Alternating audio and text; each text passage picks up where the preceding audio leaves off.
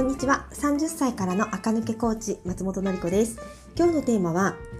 30代の垢抜けの極意5つをご紹介したいと思います。えっとこちらのねえっとポッドキャスト30代の方あと40代の方もね多く聞いてくださってるなーっていう感じなんですけど、えっと、垢抜けたいな大人になってからちょっともう一歩うん、綺麗な感じになりたいなっていう時に5つ押さえるべきポイントがあるかなと思ったのでお話ししたいと思います。まず1つ目は自分のスペックを知るってことですね。そう、もうそろそろ自己流だと限界です。うん、だから悩むんですよね。20代の頃って友達の真似をしてたらそれなりにね、いい感じに見えたかなっていう感じだったと思うんですけど、30超えるとどうもそれじゃあうまくいかない、うん、自分なりの自分のための方法をちょっと探さないと難しいことが多くなってきます。そこで自分のスペック客観的に知る方がいいです、えーと、例えばパーソナルカラー診断とか骨格診断とか受けてこういうものがね似合うなっていう軸を分かっておくっていうのがおすすめです私の場合はパーソナルカラー診断だとパーソナルカラーえっと、ブルベ夏サマーっていうチームで骨格タイプはねウェーブだってことが分かったのでそこを軸に全くねその典型通りの格好をねする必要はないですけどこの理由があるから私こんなの似合いにくいんだなとかあこういう服を着たいと思ったらここに注意しなきゃいけないんだなっていうのが自分で分かるようになります。で皆さんね人のことはよくわかると思うんですよ。まるちゃんってこれ着てる時あんま似合ってないなとかああんま着てこないけどあの服の時結構よく見えるなって人のことはわかるんですけどみんな自分のことはわからないんですね。なので自分のことを知るために客観的にねあの診断とかね受けるのも結構おすすめです。自己流でねなんとなくやるのには限界を迎えてるっていう方は是非パーソナルカラーとか骨格タイプとかね診断を受けてみてほしいです。で東京に住んでる方だったら、えっと、東京日本橋のね、スタジオのりにぜひお越しいただいたらとっても嬉しいです。では、2つ目。2つ目の極意は、どうなりたいかを決めるってことです。で、これね、かなりすっごく重要です。よくパーソナルカラーとか骨格タイプにね、振り回されるなっていう人っていうね、意見がネットで上がってくるんですけど、それって、どうなりたいかが分かってないから振り回されるんですよね。パーソナルからブルベナッツって言われたからこれが似合うんだ、ウェーブだからこれが似合うんだって全部その通りにしてももちろんいいですけど、それで自分の趣味とバッチリ合ってればいいですけど大体はそうじゃないですよね。似合うものと好きなものって乖離があるんですよ。でどうやって埋めるかっていうと自分が目指すべき全体像をね決めとかないといけないんです。同じモード系でもウェーブタイプとかねブルベ冬のねウィンターさんが目指す時のモード系とイエベアッキの、えーと、骨格ストレートさんが目指す時のえーと、モード系の服って服とか選び方とか結構攻め方が変わってくるんですよね。なのでどんな感じにも皆さんなれますから自分がどうなりたいかを決める。そしてそうなるために今までの自分のスペックとかの話で調整かけていくんですよね。この素材だったらこの形でいけるかなとかね。そういうふうに思考を持っていく。といいと思います。で、どうなりたいかが決まってないと、皆さんいろんなジャンルのものを買っちゃうんですよ。フリフリも買うし、ジャケットも買うし、みたいなね。そうすると、クローゼットの中のものの組み合わせが難しくなります。このトップスにはこのパンツしか合わない、みたいなことが発生しちゃうと、着回し力も下がりますから、まずはね、一系統。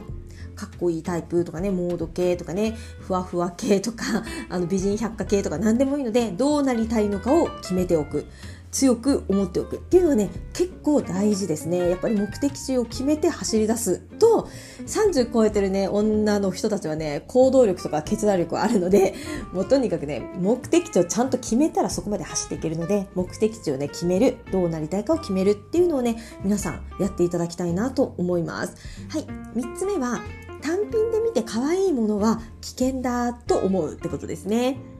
一目でキュンとくるようなものハートのモチーフのイヤリングとかねあのちょっとフリルのついたワンピースとか単品で見たらめっちゃくちゃ可愛いし買っちゃダメってことはないんですけど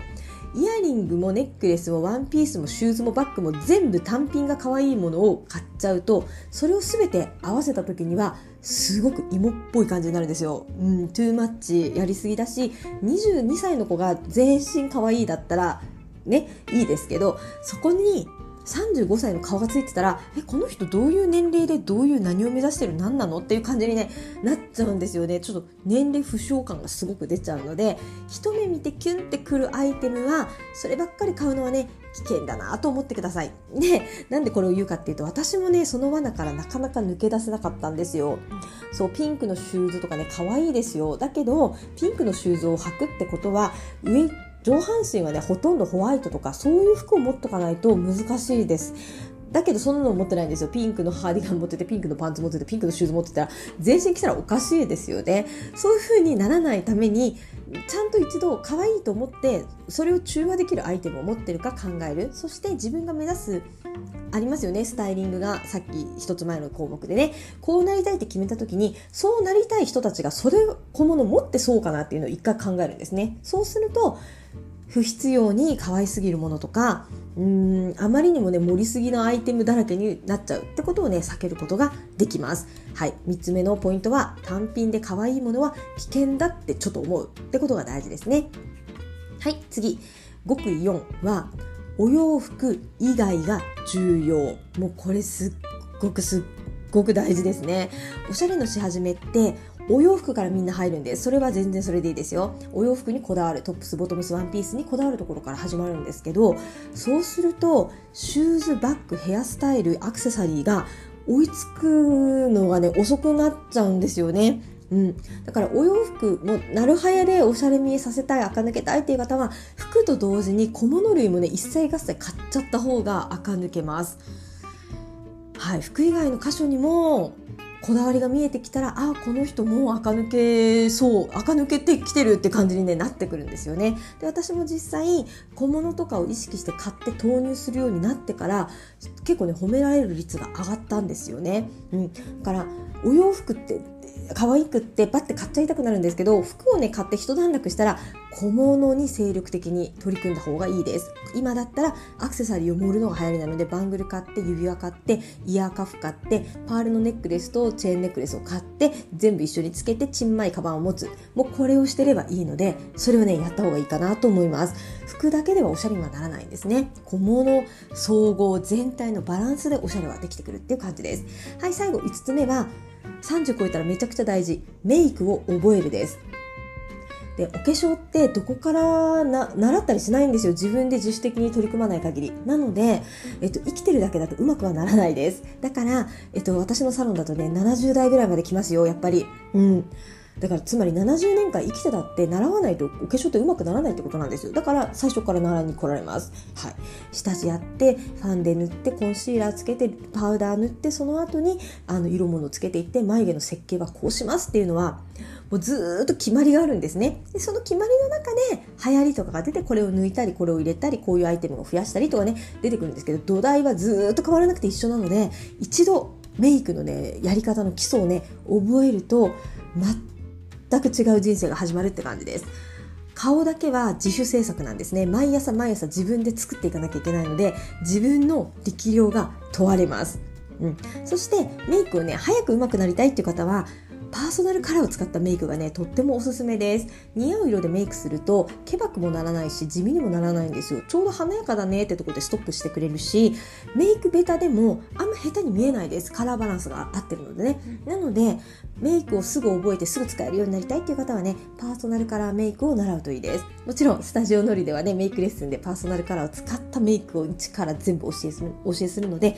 うちに来ていただいてもいいしそういうねところがお近くにあったら気の合いそうな先生のところに行って習うといいです。とにかく1回2時間習うだけで一生死ぬまで使えるのでメイクの技術はね一度つけるといいと思います。はい。というわけで5つ言ってきました。30代は垢抜けのね分岐点かなと思うんです。学生の時の癖が抜けないと痛い感じとか芋っぽいなっていう印象になっちゃうんですよね。で自己流で解決するのが限界を迎えるのもねこのぐらいなのでそういう人はねあのなサラサロンとかねラインに行ってください。もちろんスタジオのみだったらパーソナルカラー診断骨格診断メイクレッスン全部やってますのでどれか一つ一度習いに来てそれからね続けて他のレッスンもね取っていただいたらまあすぐ綺麗になると思います。うんもう全然違います。やっぱり理論があって技術を覚えてそれを練習していくとすぐにもうすぐに力が発揮できますからそういうふうにねやっていくといいと思います。諦めずにね。30歳からの垢抜け一緒にやっていきましょう。それではまた明日。